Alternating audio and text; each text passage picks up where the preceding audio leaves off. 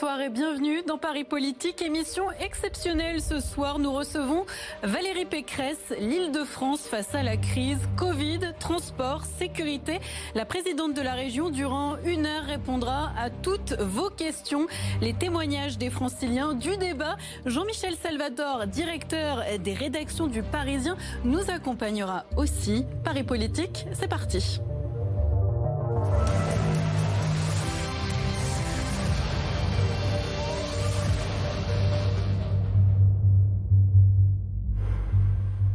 Valérie Pécresse, bienvenue. Merci d'avoir euh, accepté d'être à nos côtés durant une heure dans Paris Politique. Vous êtes, euh, vous êtes ici donc pour aborder beaucoup de questions, beaucoup de questions d'actualité. On va tout de suite se mettre d'accord. L'actualité est très riche. On va faire des questions courtes et des réponses courtes. Ça vous va? Ça me va. Parfait. Jean Castex s'est exprimé ce soir. On va regarder ensemble les principales mesures annoncées, décisions prises en raison de l'évolution hein, de l'épidémie de Covid-19 avec euh, tout d'abord ce couvre-feu à 20h dès mardi 15 euh, janvier.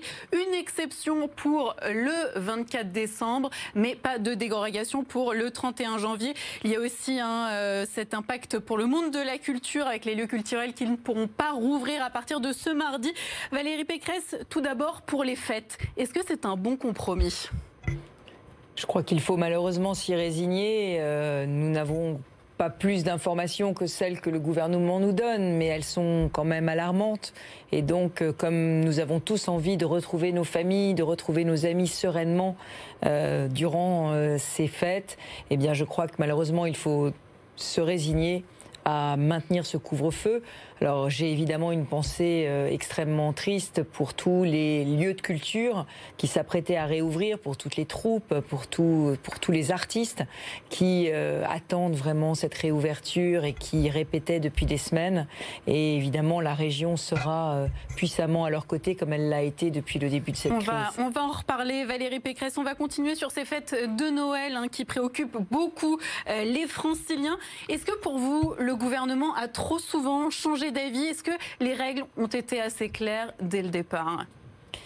J'ai toujours été favorable à la régionalisation de la gestion de la crise. Le gouvernement a préféré appliquer les mêmes règles à tout le monde dans toutes les régions de France.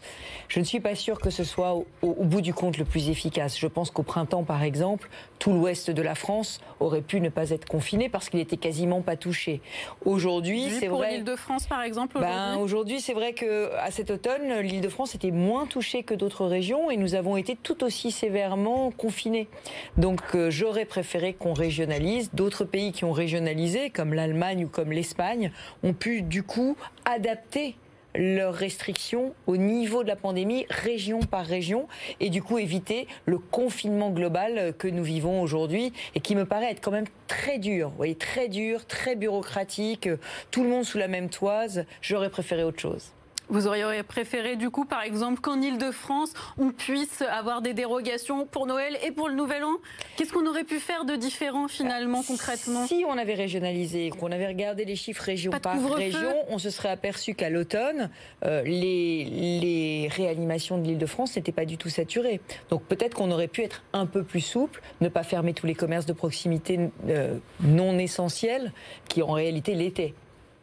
On va revenir euh, sur Noël car vous avez appelé euh, les franciliens à se faire tester massivement après les fêtes. Alors tout d'abord, pourquoi après et pas avant? Non, non, euh, deux fois avant et après. la dépêche n'a repris que la fin, mais avant et après. Donc je crois que il faut se faire tester massivement avant d'aller voir ses proches pour éviter de les contaminer. Et puis après les fêtes, au moment du retour au travail, du retour dans le lycée, etc., il faut se retester pour là encore casser net les chaînes de contamination. Vous savez qu'aux États-Unis, il y a une fête qui s'appelle Thanksgiving.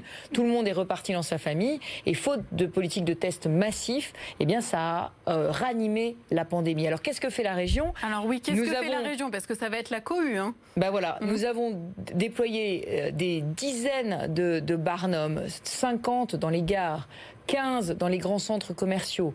Nous testons dans les centres de formation d'apprentis. Nous avons déjà testé une dizaine de centres de formation d'apprentis et nous avons parcouru 300 communes rurales avec un bus de test qui va compte avec quatre bus de test qui vont continuer à rouler pendant les deux semaines qui viennent pour que on puisse se faire tester avant les fêtes et après les fêtes. Donc c'est ce que vous allez faire Vous allez passer Noël en famille, par exemple? Oui, vous je êtes aussi dans ce je vais me faire, je, vais me faire tester avant d'aller retrouver mes, parents puis mes beaux-parents euh, qui, euh, qui sont évidemment euh, en fragilité. Autre annonce de Jean Castex, Valérie Pécresse concernant le monde de la culture. On l'a, déjà un peu abordé. Hein. Ces lieux culturels qui espéraient pouvoir rouvrir ce 15 décembre et qui devront rester fermés encore trois semaines. On va écouter ensemble ce directeur de la programmation dans cinq cinémas de la capitale.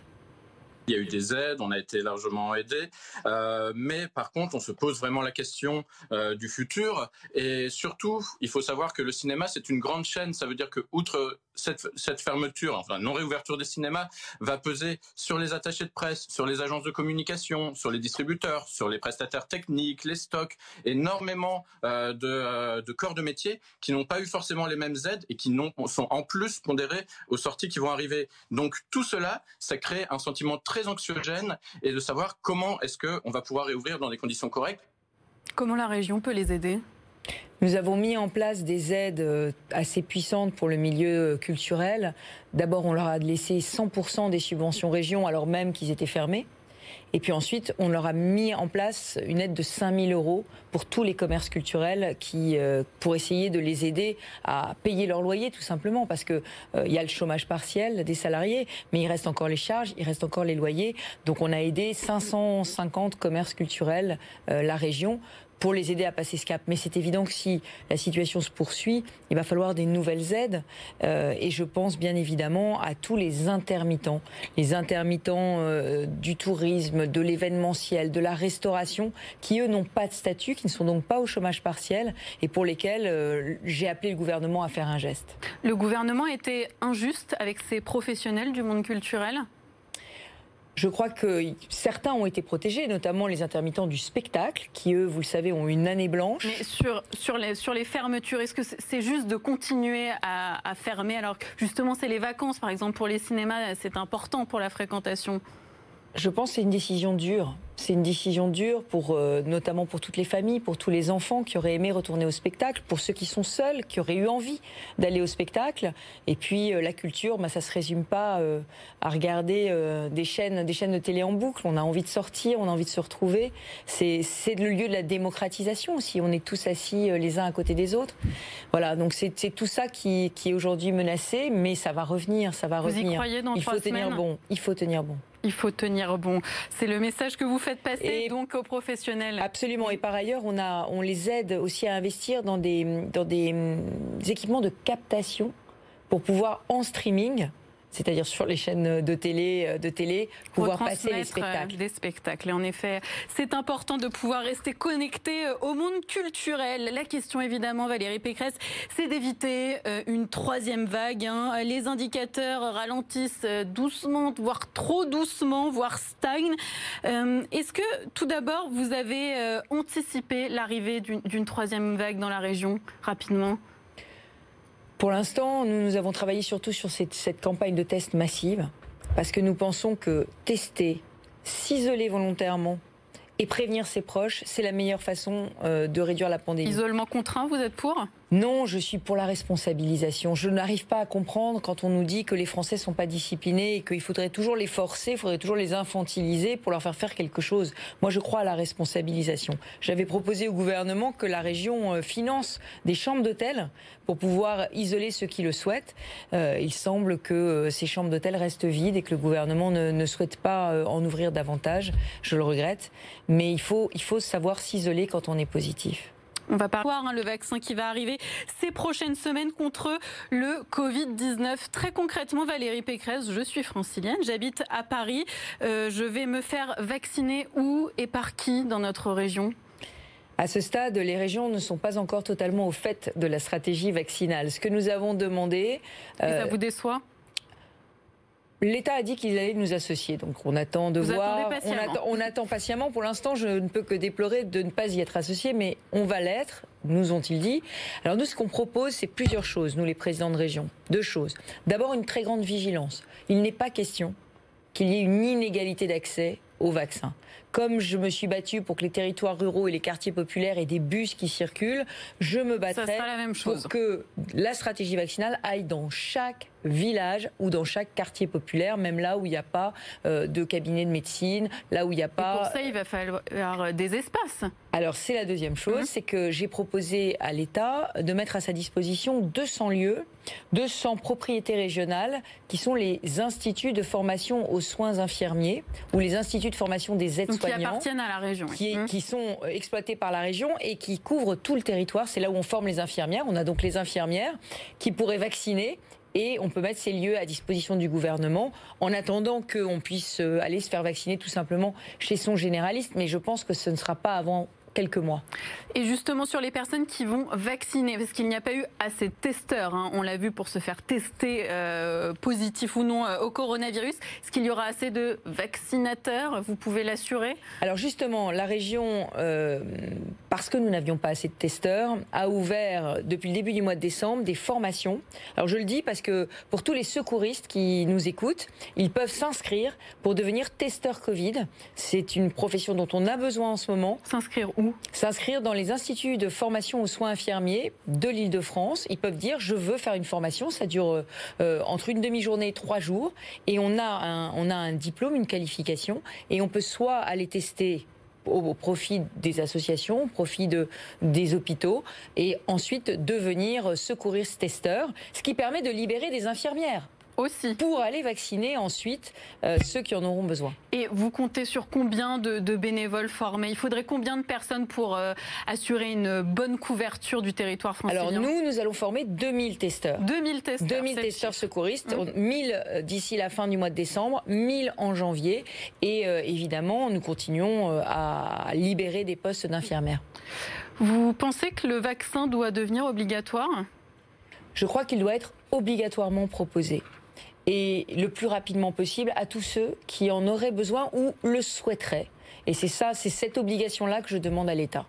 Et pourtant, on le voit, hein, les Français ne sont pas rassurés. Il y a 52% des Français qui ne sont pas prêts à se faire vacciner, même pour un vaccin qui est validé par, par les autorités. Du coup, comment va-t-on rassurer? Bah, D'abord, il faut convaincre. Donc euh, je pense qu'il faudra qu'un certain nombre d'hommes et de femmes politiques se fassent vacciner. Moi-même, euh, je me ferai vacciner. Euh, vous vous ferez vacciner Je me ferai vacciner. Je souhaite pas avoir. Il sera temps. voilà, je ne, je ne, souhaite pas avoir un passe droit parce que je, je ne suis pas personne à risque. Mais en tout cas, s'il faut convaincre, s'il faut rassurer, évidemment, je crois que c'est important que des, que des personnes, des personnes responsables montrent qu'elles ont confiance dans et le vous vaccin. Vous êtes prête à le faire, par exemple, devant les caméras, comme ça s'est fait en Angleterre? Je suis prête à le faire devant les caméras parce qu'il faut convaincre et qu'on ne convainc pas si nous-mêmes, euh, nous n'avons pas confiance dans les vaccins qui sont mis sur le marché. Mais par ailleurs, je pense que le plus important, c'est de vacciner les fragiles. Parce qu'on le sait bien, le Covid, bah, il peut être très anodin pour certains, mais il peut être vraiment euh, mortel pour d'autres. Évidemment, cette situation de crise, Valérie Pécresse, de crise sanitaire, elle a aussi des conséquences économiques. Hein. Les dernières annonces du Premier ministre encore en rajouter euh, une couche euh, dans une région où la situation évidemment est très préoccupante. Tout de suite, c'est notre focus.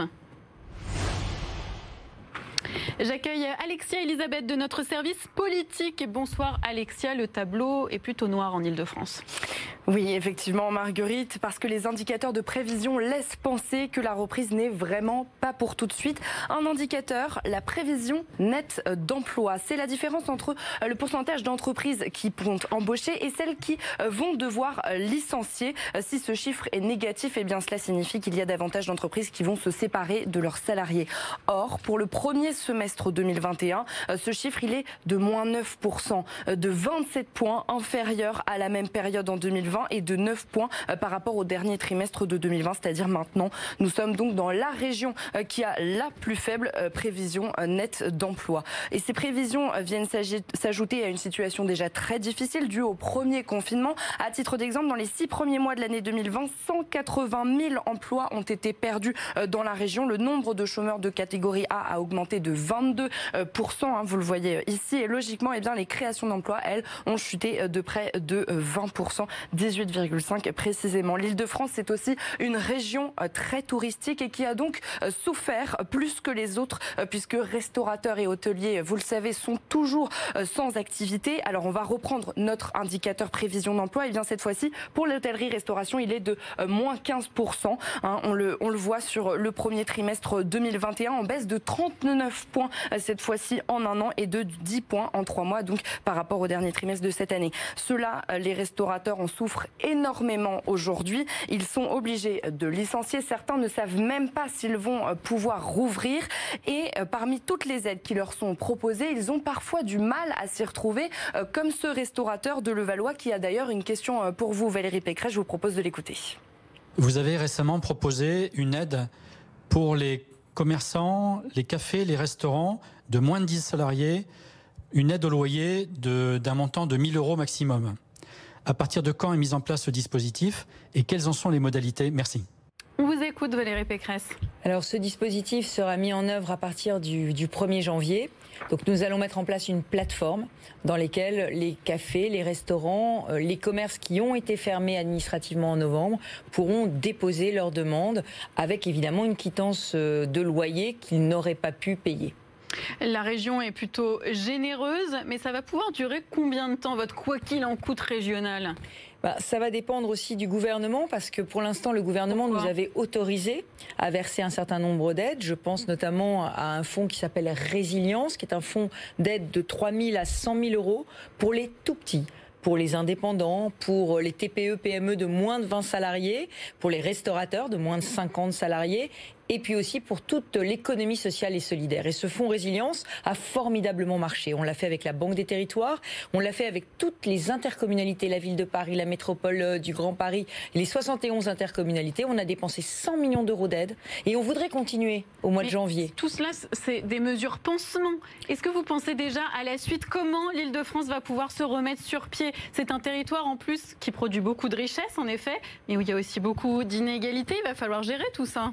Alors d'abord, pour revenir à ce qui a été dit, nous sommes la région de France la plus touchée économiquement et socialement parce que nous avons des secteurs qui sont évidemment très impactés. Le tourisme, l'aérien, l'aéronautique, l'événementiel. Ils ne sont pas prêts de revenir 700 salons annulés. Mm. Oui, et puis nous sommes la seule région qui n'a pas eu une bonne une bonne saison touristique cet été parce que les Français sont partis à la campagne, ils sont partis à la montagne, à la mer, ils sont pas venus à Paris. Comment on s'en sort alors sur le long terme? On s'en sort en aidant à la reconversion des salariés. Parce que le paradoxe, c'est que l'Île-de-France est aussi une région hyper dynamique. Et en ce moment, avec l'aide d'ailleurs de la région, nous sommes en train de créer de l'emploi. Créer de l'emploi euh, dans l'environnement, créer de l'emploi dans la construction, dans les transports, dans le numérique, dans la sécurité, dans l'agroalimentaire, dans la santé. Nous créons énormément d'emplois. Donc qu'est-ce qu'on va faire?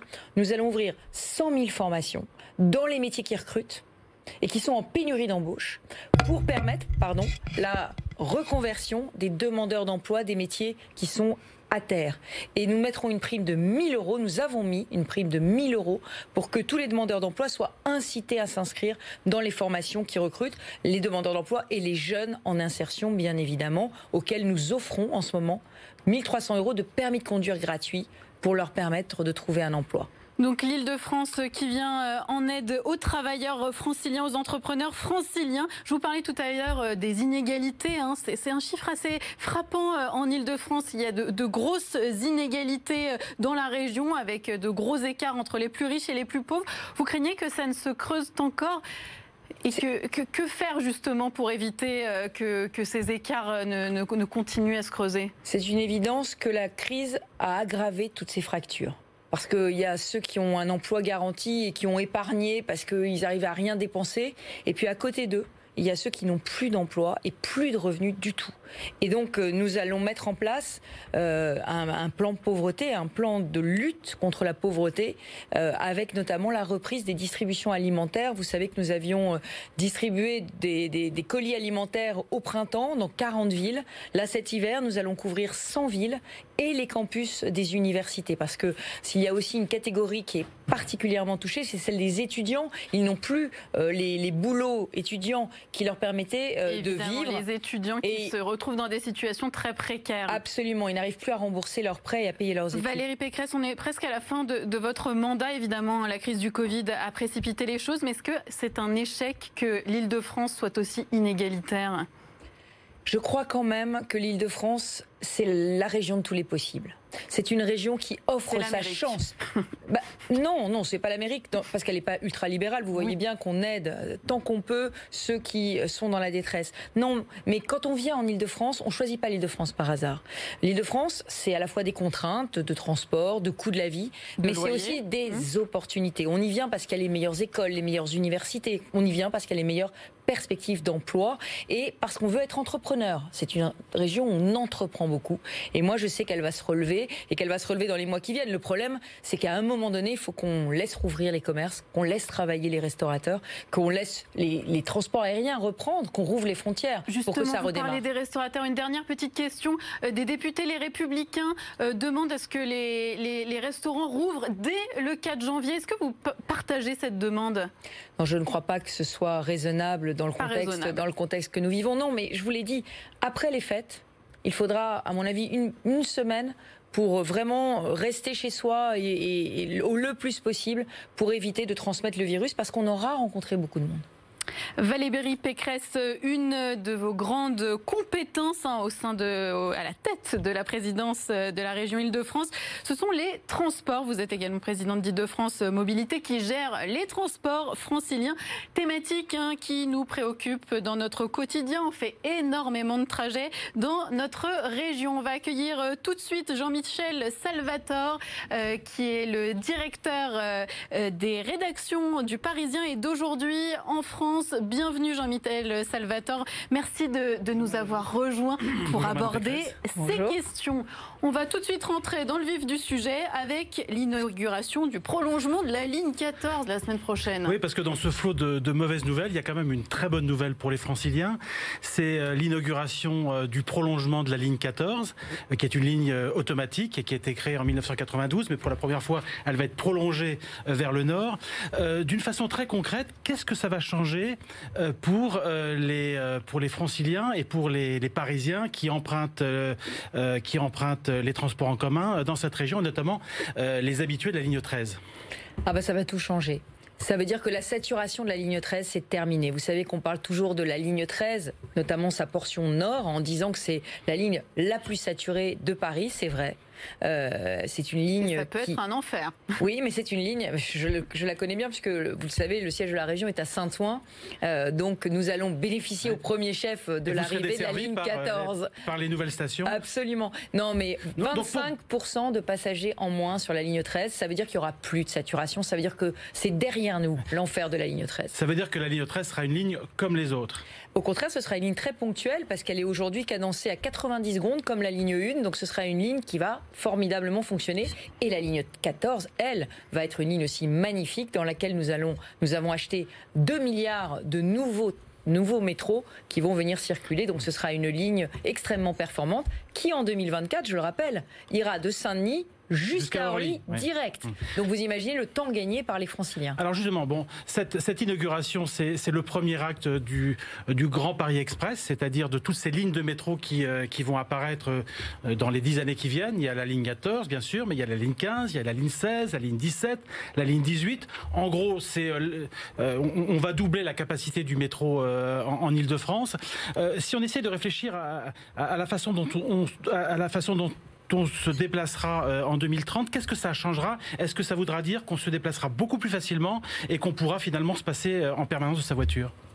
Alors pour beaucoup, on pourra se passer de la voiture. Et parce que vous avez parlé du Grand Paris, mais il y a aussi tous les prolongements de lignes de tramway, les nouveaux tramways, quatre nouvelles lignes de tramway qui vont être ouvertes, les prolongements de lignes de métro, le RERE e qui va aller jusqu'à Mantes-la-Jolie, euh, donc voilà, vous allez avoir en 2030 un réseau francilien qui sera l'un des plus beaux et des plus neufs du monde. Il va doubler de taille en fait. Hein. Il va doubler On va passer de, 200 à 400 stations. Absolument. Hein. Plus le RER, e la ligne E. C'est ça. Donc ça fait une capacité très importante. Et c'est du temps gagné, bien sûr, parce que ça veut dire que énormément de voyages. Le Grand Paris Express, c'est 4 millions de personnes qui vont pouvoir voyager dessus. Donc vous voyez, c'est pour énormément de franciliens un changement de vie. Et, ça va vraiment changer la vie de, de, chacun, vous pensez Ah, bah écoutez, je, je, vous donnerai un seul exemple. Moi, je, je, nous avons mis des nouveaux trains sur toute la ligne L. La ligne L, c'est la ligne qui va euh, euh, jusqu'à Saint-Lazare de l'ouest francilien. Eh bien, euh, les les gestionnaires d'autoroutes m'ont dit on a vu baisser le nombre des voitures sur la 86. Sur la 86. Parce qu'il y a eu des nouveaux trains sur la ligne L. Donc ça veut dire quoi? Ça veut dire que les franciliens aiment les nouveaux trains. Et quand on enrichit l'offre, en fait, euh, les passagers sont au rendez-vous. Absolument. Il y a ce qu'on appelle du report modal. On laisse sa voiture pour prendre le train. Hmm. Et puis il y a évidemment l'arrivée du vélo, du vélo électrique, qui, euh, avec la crise Covid, a connu un essor. Avec la crise Covid, et les grèves SNCF RATP a connu ces derniers mois un essor colossal avec l'arrivée du vélo électrique qui change tout. Parce que le vélo électrique, ça gomme les, les reliefs et les distances. Et est-ce qu'on va, est-ce que le vélo électrique va, va, s'étendre et va se développer autant que dans Paris? Parce que dans Paris, c'est une évidence. Il y a la voie Vélib, mais il y a aussi euh, euh, l'utilisation des vélos individuels. Est-ce que euh, la région peut aussi être un, lieu où on, utilisera beaucoup plus ce vélo qu'aujourd'hui? Absolument. C'est pour ça que la région a pris la tête de ce qu'on appelle le RER e vélo, c'est-à-dire dessiner des nouvelles lignes, quasiment comme les lignes de RER, e des pistes cyclables qui arriveront de la Grande Couronne vers, la, vers Paris et qui seront des des, grandes pénétrantes. On pourra faire du vélo sur longue distance. Nous avons une prime vélo de 500 euros, je le rappelle, elle est toujours active. Qui a eu beaucoup de succès, en effet. Mais sur euh, la question du, vélo en Ile-de-France, il y a quand même des points qui, qui, posent vraiment problème. Par exemple, aux portes de Paris, je ne sais pas si vous avez déjà fait du vélo là-bas, c'est dangereux. Comment on va faire? Alors absolument, ben, la région accepte désormais jusqu'à 6 millions d'euros de travailler sur ce qu'on appelle les points noirs cyclables, c'est-à-dire euh, travailler sur le réaménagement de ces points noirs. Là, en l'occurrence, les portes de Paris, ce serait avec la ville de Paris. Dès maintenant, dès maintenant, nous avons un plan vélo euh, de près de, 300 millions d'euros pour justement régler cette situation des points noirs. Et puis, il y a aussi la question des parkings vélos, parce que les vélos, ça se vole.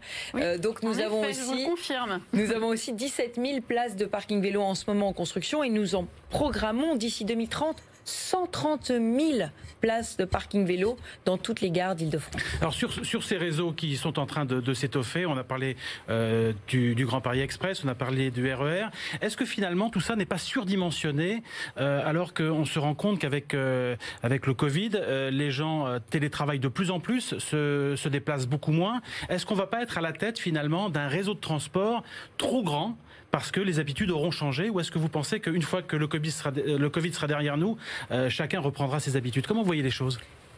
Bah, D'abord, j'aimerais que le télétravail s'inscrive désormais dans les pratiques communes des franciliens et qu'on puisse tous euh, télétravailler. en septembre. Si, si, vous un ou deux jours. vous appeliez les franciliens à revenir au travail Oui, parce que cinq jours de télétravail, je peux vous le dire, ça s'appelle pas du télétravail, ça s'appelle euh, de l'enfermement à la maison subi euh, ou du travail à distance de l'assignation à résidence comme du travail à distance subi je dirais pour le dire gentiment. Et ce qui est bien vécu c'est ce que nous nous faisons à la région c'est pouvoir télétravailler un ou deux jours par semaine de manière volontaire. Ça fait gagner deux heures de transport par jour. Et ça ça permet de désaturer les transports. De même le lissage des heures de pointe. Moi j'appelle les entreprises depuis le début de la crise Covid à, faire arriver les salariés soit un peu plus tôt soit un peu plus tard certains jours pour désengorger. Donc je pense qu'il y aura une, meilleure utilisation des transports. Mais je ne pense pas qu'il y aura une baisse. Je pense au contraire que les transports en commun ont une très belle espérance euh, devant eux parce que euh, bah, la voiture, c'est compliqué, c'est cher. Et donc je pense qu'on utilisera moins sa voiture individuelle, en tout cas quand on peut la, laisser au parking. Et donc les, transports en commun seront un moyen de transport pour tout le monde, y compris pour les cadres et pas uniquement pour les classes moyennes. Bah, c'est déjà le cas. Regardez, les plus heureux aujourd'hui, c'est les Parisiens. Hein. C'est ceux qui ont le métro à 300 mètres de chez eux. Et c'est donc pas les mmh. plus déshérités de l'Île-de-France. Mmh.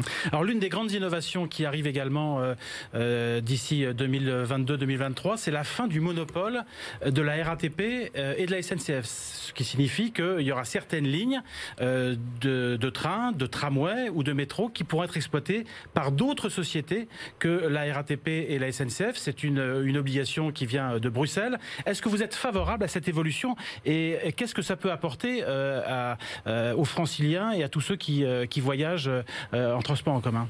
Alors oui, je suis favorable à cette ouverture à la concurrence. Elle est, elle est obligatoire, hein, c'est la mmh. loi, mais j'y suis favorable. J'y suis favorable parce que contrairement à ce que j'entends dire, euh, mise en concurrence, ça ne veut pas dire privatisation. Ça veut juste dire compétition. Et quand on est en compétition, eh ben on fait des efforts. Et euh, là, par exemple, le tramway 9, le tramway qui va faire paris le T9, le T9, qui, euh, qui va ouvrir au mois d'avril, on a mis en compétition la RATP et on a eu euh, Keolis, une filiale de la SNCF, on a eu Transdev, on a eu RATPDev qui ont concouru. Et le meilleur a gagné. Mais il n'y aura pas de frontière entre les réseaux le, réseau, enfin les réseaux privés, les réseaux RATP, les réseaux SNCF seront toujours euh, constitueront toujours un réseau unique. On n'aura pas d'une tarification Alors, le réseau, le réseau, lui, l'infrastructure, elle, continuera d'être gérée soit par SNCF Réseau quand c'est une infrastructure SNCF, soit par RATP gestionnaire d'infrastructure quand c'est du réseau RATP. Donc selon les lignes, ce sera la RATP ou la SNCF qui gère. Mais le pass Navigo sera valable partout. Et le pass Navigo sera valable partout. Valérie Pécresse, on va continuer à creuser euh, ce sujet qui nous intéresse beaucoup. Euh, merci Jean-Michel Salvatore de nous avoir accompagnés euh, dans Paris euh, Politique. Cette mise en concurrence du réseau francilien, elle génère beaucoup d'opposition. On va regarder ensemble les images de manifestations d'hier hein, des syndicats RATP et SNCF mobilisés devant le siège d'Île-de-France Mobilité. Une délégation a ensuite été reçue. FO, CGT, FSU Solidaire font front commun dans une intersyndicale. Ils appellent également à la grève dans les transports le 17 décembre prochain.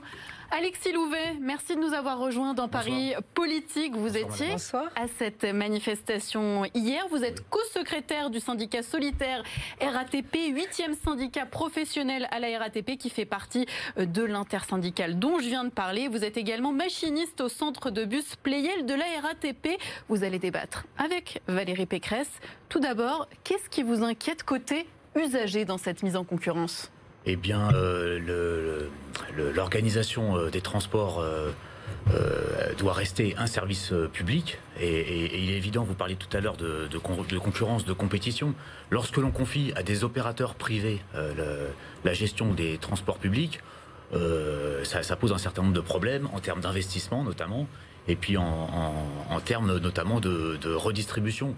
Vous craignez quoi concrètement pour les usagers Que, que, les, téléspectateurs qui nous regardent comprennent bien On craint tout simplement une dégradation de la qualité de service par manque d'investissement.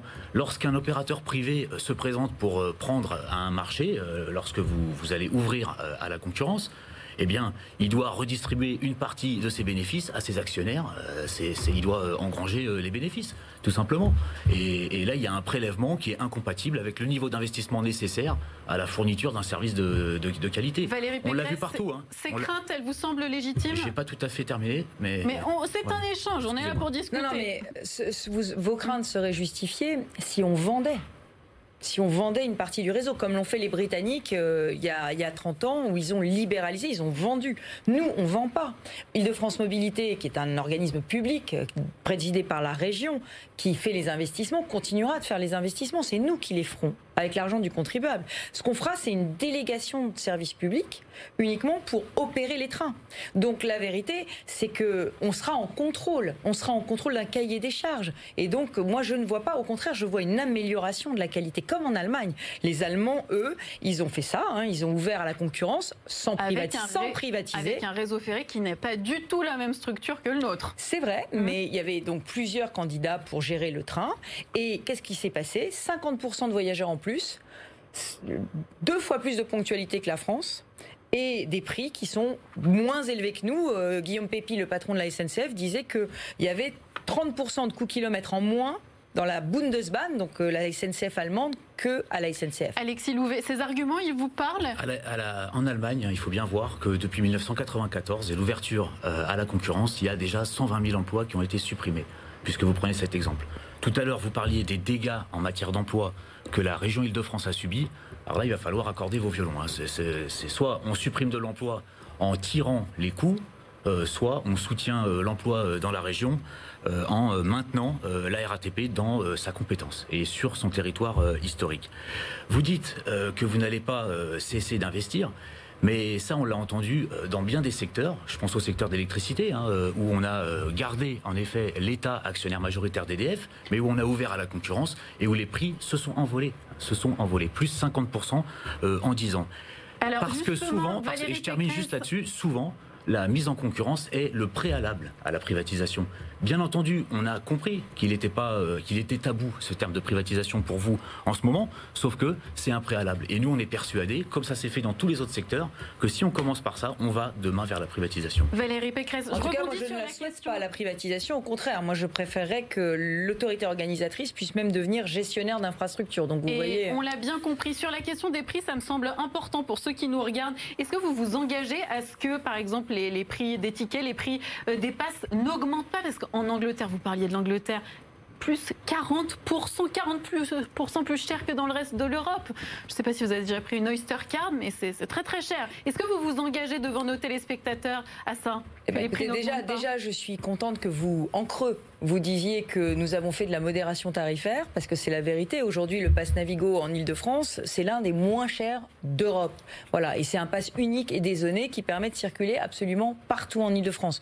Donc la modération tarifaire, c'est mon combat. Ça fait trois ans que nous n'avons pas sujet de la mise en concurrence, bah, oui, mais, pourrait modifier mais, non, mais, non, au contraire, la mise en concurrence, elle permettra, euh, c'est d'ailleurs ce que vous avez dit, elle permettra de la productivité, elle permettra des baisses de coûts et donc elle sera un des éléments de la modération tarifaire que je, que je prône. Donc, en revanche, sur les emplois, je voudrais y revenir parce que le sujet des emplois. d'augmentation, juste Valérie Pécresse. Ah ben, la mise en concurrence n'a pas du tout d'effet sur, la, sur les prix. Au contraire, elle a plutôt un effet à la baisse sur les prix. Mais en revanche, sur l'emploi. Vous craignez pour, pour votre ah ben, emploi Oui, bien sûr. Évidemment. Non, mais ça, c'est un vrai, non, mais ça, c'est un vrai sujet, l'emploi, parce que si euh, la RATP ou la SNCF perd une ligne de bus, eh bien, c'est un autre concurrent qui l'a.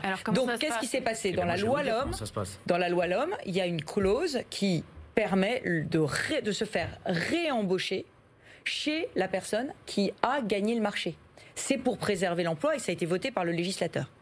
On vous écoute. Je suis chauffeur de bus, d'accord? Les conditions de travail, les conditions de circulation aujourd'hui euh, dans Paris et dans la petite couronne, c'est devenu un octogone. Voilà, c'est un terrain, c'est un ring sur lequel s'affrontent des travailleurs précarisés, des livreurs à vélo, des coursiers, des VTC.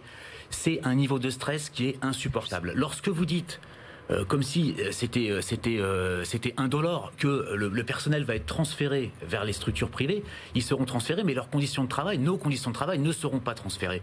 On va pouvoir travailler alors qu'aujourd'hui on ne peut pas faire plus de 10 heures par jour. On va pouvoir rouler 12 heures par jour dans les nouvelles conditions. C'est un vrai ah, argument, ah, Valérie ça, c'est la réalité, c'est la réalité du projet, Madame Pécresse. Hein. Il y a dans la loi, il y a dans la loi, je ne vous ai pas interrompu. Un cadre social. pas tout à fait terminé. Il y a quand même un cadre social dans la loi. Eh bien, c'est ce dont je vous parle. Ce sont ces chiffres-là.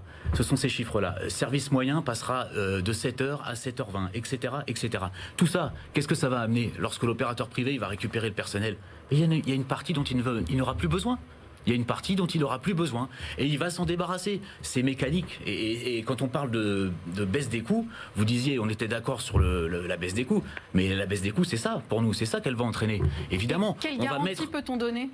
Et, je termine là-dessus parce que je parle du stress, je parle de la difficulté d'exercer le métier. Aujourd'hui, dans, dans, la circulation, on a 50% euh, de plus d'infarctus de, d'infarctus euh, chez les chauffeurs de bus que dans la population euh, francilienne. Le niveau de stress, il est déjà insupportable, il est déjà trop haut. On ne peut pas faire aggraver la charge de travail sur les machinistes. Et c'est pour cette raison, c'est pour cette raison que le 17 décembre prochain, on va tous les agents RATP on va seront laisser Valérie Pécresse répondre comme ça.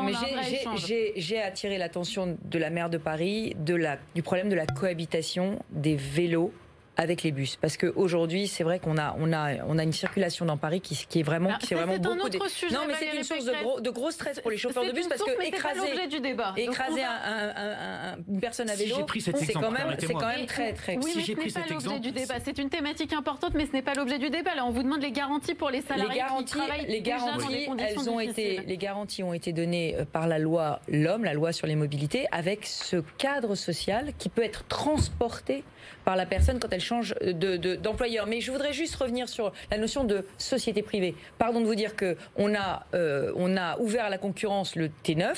Euh, ceux qui ont candidaté, c'est Transdev, société publique, Keolis, filiale de la SNCF, RATP Dev, filiale de la, de la RATP. non, ce ne sera pas. Madame ce ne sera pas de droit privé. Oui, mais je veux dire, on ne peut pas dire que Keolis, Transdev ou RATP Dev ont des mauvaises conditions de travail. Ça n'est pas vrai. Ils ont des vrais cadres de travail qui sont protecteurs. Une petite précision sur le cadre social territorialisé, c'est précisément ce qu'on dénonce. Parce que ce cadre social n'a rien à voir avec les conditions de travail euh, que nous connaissons aujourd'hui. Et c'est pour ça que je vous parle d'infarctus, que je vous parle de stress, que je vous parle de, charge mentale euh, intolérable. C'est que euh, ce cadre social n'a rien à voir avec ce que nous connaissons aujourd'hui. Voilà, c'est aggraver nos conditions de travail. Alors ce qu'il faudrait faire, c'est l'inverse. C'est peut-être alléger les conditions de travail pour pouvoir embaucher, pour pouvoir créer de l'emploi et relancer euh, une avec dynamique. Mon plan 1000 bus, avec mon plan 1000 bus, j'ai recruté 2000 conducteurs de bus en grande couronne depuis 5 ans. Mais pour combien de créations de postes, Madame Pécresse 2000, 2000 Non, non, non, ah, bah pas, pas, 2000 créations de postes. Ah si. Il y a des départs, il y a des non-remplacements. Valérie Pécresse. Non, on a créé 2000 emplois nets. Pardon, mais il y a on va terminer sur en effet votre appel à la grève le 17 décembre prochain. Euh, est-ce que vous craignez que le conflit ne, ne s'enlise et qu'on revienne euh, aux situations euh, de l'année dernière où il y a eu des mois et des mois de grève? Écoutez, je ne le souhaite pas et je pense surtout que les, les... aujourd'hui, les investissements que nous faisons dans l'amélioration des transports vont donner de l'emploi à tout le monde. Et je crois que vraiment, euh, la RATP, la SNCF, nous sommes en train de signer et de négocier des contrats avec la RATP et la SNCF, on multiplie par deux les investissements d'Île-de-France Mobilité. Mais ça n'a pas l'air de convaincre. Il va y avoir des recrutements massifs. Il va y avoir, mais je, moi je parle aux franciliens, il va y avoir des recrutements massifs dans l'économie des transports dans les mois, dans les années qui viennent. Et les transports en commun ont un très bel avenir devant eux. Et les trains seront neufs en plus. Et les bus seront décarbonés, ce qui sera quand même plus agréable pour les conduire. Vous reconnaîtrez un bus silencieux, un bus qui pollue pas. Pour un chauffeur, c'est quand même beaucoup plus confortable. Alexis Louvet, cette grève est climatisée et vidéo protégée. Ça me fait plaisir d'entendre euh, Madame Pécresse euh, nous faire des promesses. Deux fois dans ma vie, elle m'a déjà fait une promesse. En 2016, je ne sais pas si vous en souvenez, on est venu vous interpeller avec un certain nombre de camarades rue de Châteaudun, devant le siège de, euh, à l'époque, ça s'appelait le syndicat des transports. vous nous avez promis la climatisation à bord des eh bus ben, à, partir, à partir de 2017. c'est le cas. Il n'y a aucun bus climatisé aujourd'hui sur le réseau. Madame Pécresse, vous ne pouvez pas dire le contraire. La deuxième promesse. Non, non, non. je termine. La deuxième promesse que vous, nous avez faite et que vous avez fait à tous les franciliens, c'était la non-augmentation du pass Navigo. Il a été augmenté une première fois de 3 euros, une seconde de 2,20 euros. Parce voilà les promesses de Madame Pécresse. Parce qu'il y avait 400 millions de trous dans la caisse quand je suis arrivée du pass unique. Mais sur la climatisation. Parole non tenue. Non, c'est faux. Interdiction. Les franciliens en sont témoins. Interdiction de la clim dans les bus par la majorité qui m'a précédé, tous les bus que j'achète aujourd'hui ont de la ventilation réfrigérée, tous. Et je On les parle de climatisation, vous jouez sur les mots, Mme Pécresse. vous l'avez dit vous-même. Ventilation réfrigérée. On va terminer merci. Le débat, le débat était sur la mise en concurrence. On va terminer. Vous jouez, c'est vous qui jouez. On va terminer sur ce débat qui clôt notre page transport. Merci beaucoup, Alexis euh, Louvet. Je vais vous laisser repartir et on va aborder une autre thématique dans Paris euh, politique. Valérie Pécresse, vous avez dit euh, dimanche dernier, on n'éradiquera pas l'islamisme si on ne casse pas les ghettos urbains. De quoi parlez-vous exactement? De quelle commune De quelle situation? Je parle de la situation qu'on connaît tous en Ile-de-France. Il y a des quartiers dans lesquels la promesse républicaine n'est pas tenue. La promesse républicaine qui n'est pas tenue, ça veut dire que... Donnez-nous des exemples concrets. Je ne donnerai jamais de nom de quartier euh, dans une émission parce, parce qu'il n'est pas question que je stigmatise tel ou tel quartier. Bah, c'est un des quartiers dans lesquels il y a 60-70% de logements sociaux que les classes moyennes fuient parce que les écoles n'arrivent pas à faire réussir les enfants, tout simplement. Et donc, moi, ce que je souhaite, c'est que dans ces quartiers, qui sont souvent des quartiers dans lesquels on retrouve des trafics, dans, les, dans lesquels on retrouve la pression des prêcheurs de haine, voilà, eh bien, je souhaite que ces quartiers, on se donne 10 ans pour en reconstruire des neufs à côté et pour les, euh, les reconstruire eux aussi. Voilà, ça s'appelle un plan anti-ghetto. Nous sommes en direct avec le maire communiste de Stein, en Seine-Saint-Denis, Azedine Taibi. Bonsoir. Vous avez euh, entendu Valérie Pécresse à l'instant. Est-ce que vous vous retrouvez dans le constat de la présidente de la région Île-de-France?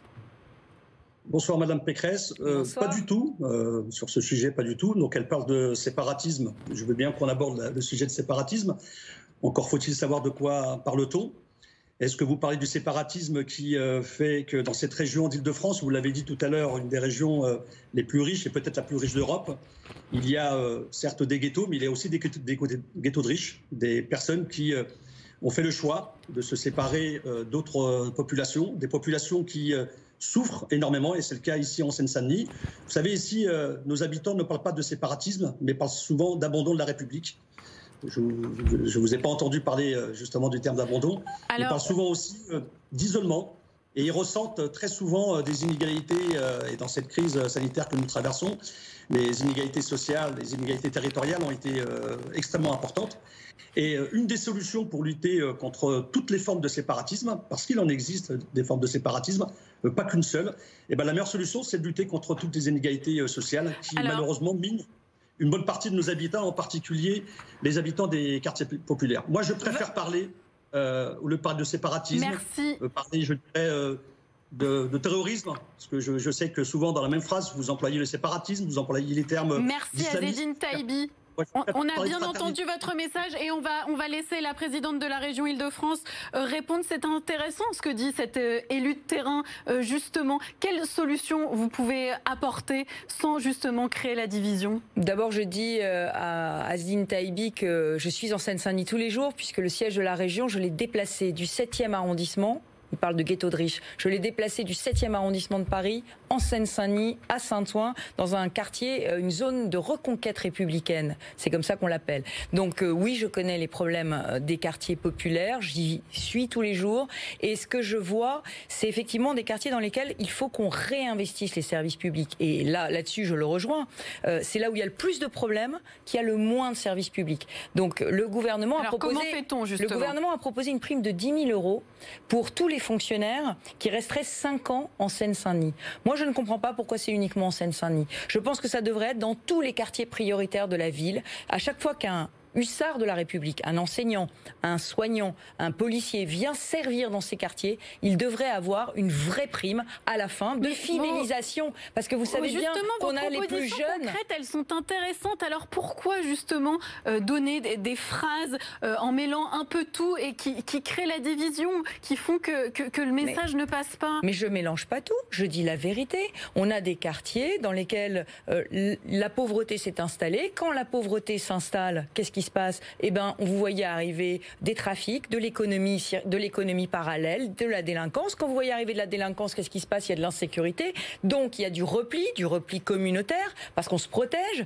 Et dans ces territoires où il y a beaucoup de pauvreté, arrivent les prêcheurs de haine. Et les prêcheurs de haine, ils disent bah, la France vous aime pas, la République vous aime pas. Et c'est comme ça qu'on fait grandir l'islamisme. Ceux qui veulent pas voir ne peuvent pas résoudre le problème s'ils le voient pas.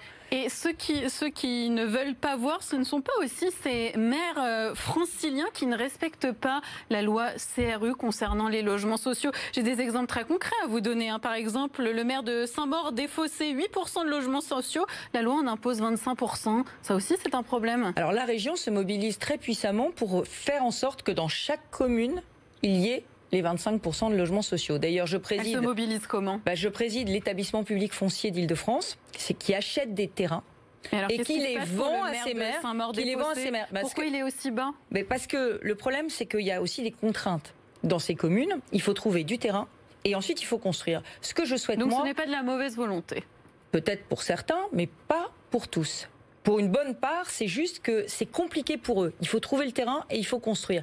Nous, on libère le terrain, la région, on leur passe le terrain et on les aide à construire des quartier entier. Parce que il faut pas reproduire les erreurs du passé. Il faudrait pas qu'à Saint-Maur, par exemple, ou n'importe où, on se mette à construire un quartier à 100% de logement social. Parce que ce serait un nouveau quartier ghetto. Il faut construire des quartiers équilibrés, avec, à mon avis, pas plus de 30% de logements très sociaux par quartier, de façon à ce que les classes moyennes y restent et de façon à ce qu'on puisse intégrer tout le monde dans des écoles qui fonctionnent. Et avec de la sécurité. Euh, sur les logements sociaux, juste euh, le fait que euh, l'État impose la construction de ces logements sociaux, que le préfet puisse être décisionnaire, c'est quelque chose qui vous semble cohérent bah, je préférerais laisser les maires libres de leur choix. Ils ne mais... font pas, Valérie Pécresse. Mais on, si, vous le savez, on en a plein des exemples. Bah, écoutez, moi, ce que je vois, c'est je vois beaucoup de maires qui, se, qui sont en train de construire et des nouveaux quartiers. Là encore, je le dis, il faut construire des quartiers entiers, des quartiers de mixité sociale. Donc le gouvernement n'a pas à intervenir. Si, si, il a à intervenir pour faire respecter la loi si la loi n'est pas respectée. Mais attention là encore à prendre en compte les contraintes des villes. Quand vous avez une ville où il n'y a pas de terrain, ne faites pas dans cette ville 100% euh, de logement social à un endroit. Vous allez recréer un ghetto. Donc euh, le logement social, hein, justement pour éviter euh, ces ghettos. on va revenir aussi rapidement hein, sur la question de, l'islamisme hein, dans, certains quartiers. Vous avez créé une charte de la, laïcité, pardon. Vous avez également proposé de prêter serment, que les fonctionnaires puissent, les agents de la région puissent prêter serment. Expliquez-nous. Bah, le sujet, euh, c'est de savoir si la loi de la République est au-dessus de la loi religieuse. Il faut que tous les Français euh, intègre vraiment cela. On voit bien que quand on fait des sondages, qu'on demande à certains euh, jeunes musulmans euh, s'ils considèrent que la charia est au-dessus de la loi de la République ou si la loi de la République est au-dessus. Donc, vous vous eh basez sur des sondages Oui, sur des mmh. études qui ont été faites, notamment mmh. par l'Institut Montaigne, qui mmh. disait que 45% des moins de 25 ans, euh, quand on leur posait cette question, ils disaient ben oui, la, la charia est au-dessus de la loi de la République. Donc je crois que c'est très important de dire que la loi de la République est au-dessus de toutes les foi. Les foi, qu'elles soient chrétiennes, juive, musulmane. Au-dessus de la foi, il y a la loi de la République. On jure sur la République, pas sur eh la ben, Bible, mais sur et eh ben la voilà, Et eh bien voilà, l'idée, ce serait de dire euh, à tous les agents des collectivités locales, à tous les agents des sociétés de transport, voilà, vous êtes des agents de service public. Quand on est agent de service public, la première loi, la loi primordiale, c'est la loi de la République. Et ça, ça permet aussi euh, de euh, travailler sur des sujets comme serrer la main d'une femme, accepter de travailler sous les ordres d'une femme, euh, tous ces sujets qui posent aujourd'hui problème, y compris dans certains services publics. Donc retrouver l'unité, hein, c'est ça qu'on comprend aussi. Justement, Emmanuel Macron la a force de la nation, c'est la loi. Emmanuel Macron a appelé de ses voeux vendredi dernier un catalogue de 300 ou 400 héros d'une jeunesse qui se cherche et qu'on puisse ensuite en décider d'en faire des statues ou des rues. Hein. C'est aussi une initiative pour créer euh, de, la cohésion, s'unir autour de la République, autour de, grandes figures. Quelle serait votre proposition rapidement? Ah ben moi, je serais tout à fait favorable, effectivement, à ce qu'on ait des, des figures d'identification. par exemple? Oh, bah, ne, me dites pas Valérie Giscard d'Estaing. ah non, pour, pour, que tout le monde se retrouve autour de très belles figures. Ah, vous, c'est une colle que vous me posez, mais euh, je pense qu'il faudrait prendre euh, effectivement euh, bah, toutes les figures qui ont été héroïques. Donc, il faudrait les regarder pendant la guerre, pendant les guerres de 40, de, de 14, toutes les personnes qui ont donné leur vie pour la France et qui étaient de toutes les couleurs de l'arc-en-ciel parce que c'était la France. Valérie Pécresse, cette émission est presque terminée. C'est l'heure de passer aux questions cash. On va tout d'abord écouter Valérie Pécresse, ceux avec qui vous travaillez, vos partisans et vos opposants aussi. On leur a demandé quels sont vos défauts et vos qualités, tout simplement. Valérie, c'est une lionne. C'est une lionne d'abord parce qu'elle se bat, c'est une battante, elle lâche jamais rien. Puis c'est une lionne aussi, parce qu'une lionne, ça protège ses enfants, ça protège son entourage. Certains disent, parfois en rigolant, que c'est Chirac en femme, que c'est Chirac en escarpin. Elle a, beaucoup de cœur. Euh, c'est-à-dire qu'elle est très attentive euh, aux projets qui sont portés par euh, tous les projets, qui sont portés par ceux qui mettent, qui mettent leur âme. Elle parle de lutter contre les fractures, mais en réalité, il faut faire vivre euh, l'égalité. Or, Valérie Pécresse, on le sait, elle construit une région Île-de-France qui est pour Versailles, Neuilly-Passy. C'est la Margaret Thatcher des transports en Île-de-France qui veut casser tous les acquis euh, du service public de transport. Ça vous a fait rire, Margaret Thatcher? Oui, parce ça vous flatte ou ça vous fâche? Non, mais ça me fait ça me fait sourire parce que la région est terriblement euh, aidante euh, pour tous ceux qui sont dans la difficulté. On, a, on porte un projet de région solidaire. On est des réducteurs d'inégalités. Vous voyez, euh, la ville de Paris avait 400 euros de prime vélo. quand on était dans un petit village, quand on était dans un quartier populaire, on avait zéro. Donc on a mis la même pas prime comme une Margaret Thatcher, on l'a bien compris. Mais on a entendu à travers plus comme un Jacques Chirac, ça c'est sûr. Plus comme un Jacques Chirac. En tout cas, Thatcher, Chirac, les comparaisons ne sont pas anodines. vos partisans, vos opposants vous voient au sommet à la tête du pays, vous aussi Écoutez, déjà, la tête de la région aujourd'hui, c'est vraiment difficile parce que protéger 12 millions de franciliens euh, dans une crise sanitaire, sécuritaire, sociale, c'est vraiment, euh, c'est vraiment du Il y en a d'autres qui se positionnent. Anne Hidalgo, par exemple. Un duel de femmes, ça vous dit quoi? Écoutez, je laisse euh, ces ambitions euh, à la maire de Paris et aujourd'hui, j'essaye d'abord de, de, bien faire mon boulot parce que vous savez, les Français, ils croient tellement plus dans la politique, ils attendent d'abord qu'on fasse bien les choses et qu'on leur prouve qu'on sait les faire. Et, votre, mon adversaire là, de, de que, enfin mon interlocuteur sur les transports euh, n'a pas été très honnête, n'a pas été très honnête en disant que je ne tenais pas mes engagements. Je pense que les Franciliens savent que je les tiens. On va passer au, au régional. Hein, c'est une échéance un peu plus proche. Du coup, vous allez pouvoir euh, nous en parler. Vous êtes candidate? Ben là encore, euh, le temps des campagnes n'est pas venu. Oh, bah, il est venu pour euh, tous ceux qui ont envie de me prendre ma place, sans doute. Mais je pense que aujourd'hui. Jean-Michel Blanquer, justement, c'est du tout cuit pour vous?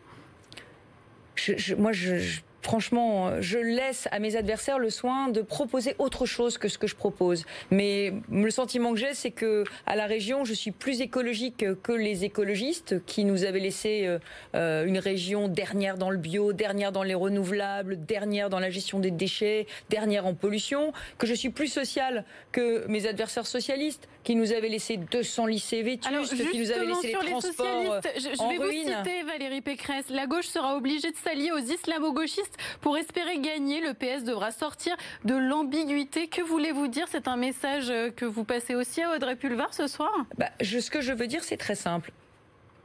Moi, je n'ai jamais eu d'ambiguïté avec euh, le Front National et l'extrême droite. Jamais. Je ne me suis jamais allié à l'extrême droite et je les ai toujours combattus. Je remarque que la gauche, pour gagner l'île de France, elle s'allie avec la France insoumise, c'est-à-dire avec l'extrême gauche. Eh bien, moi, je demande à la gauche de sortir de cette ambiguïté parce qu'il me semble que l'extrême gauche aujourd'hui, eh bien, elle fait des alliances euh, qui sont contraires à l'esprit républicain. Et donc, je demande à la gauche de prendre ses responsabilités. On va terminer avec euh, une de vos petites phrases euh, de lors de votre campagne en 2014. Il faut une femme pour faire le ménage. Vous la regrettez cette, euh, cette phrase? Ah ben non seulement je la regrette pas, mais je peux vous dire qu'à la région j'ai fait le ménage. J'ai fait les ménages dans tous les gaspillages. J'ai fait 400... un peu sexiste quand même quand Ségolène Royal le dit, c'est féministe. Quand c'est moi qui le dis, c'est sexiste. Et quand Marine Le Pen le dit, c'est viril. Écoutez, je suis désolée, la même phrase prononcée par trois personnes peut pas avoir trois significations. quand même. Non, non. Bah écoutez, je suis désolée. Euh, il faut une femme pour faire le ménage. Ça dit bien ce que ça veut dire. Ça veut dire qu'il faut, il fallait remettre de l'ordre dans la maison Île-de-France. Et c'est ce que j'ai fait. Et avec mes 400 millions d'économies, qu'est-ce que j'ai fait propre. Qu'est-ce que j'ai fait? Eh bien, j'ai investi et j'ai investi notamment dans des plans de relance de 5 milliards d'euros qu'on va annoncer la semaine prochaine pour les franciliens. Donc oui, il fallait une femme pour remettre de l'ordre, une femme à poigne, une femme féministe et, et certainement pas sexiste. Merci beaucoup Valérie Pécresse d'avoir répondu à nos questions durant une heure dans Paris Politique. On espère vous retrouver sur ce même plateau lors de la campagne des régionales. On a votre parole En tout cas, euh, si je suis candidate, je viendrai le dire sur BFM Paris. Avec plaisir. Merci beaucoup Valérie Pécresse. L'actualité continue sur BFM Paris. À tout de suite.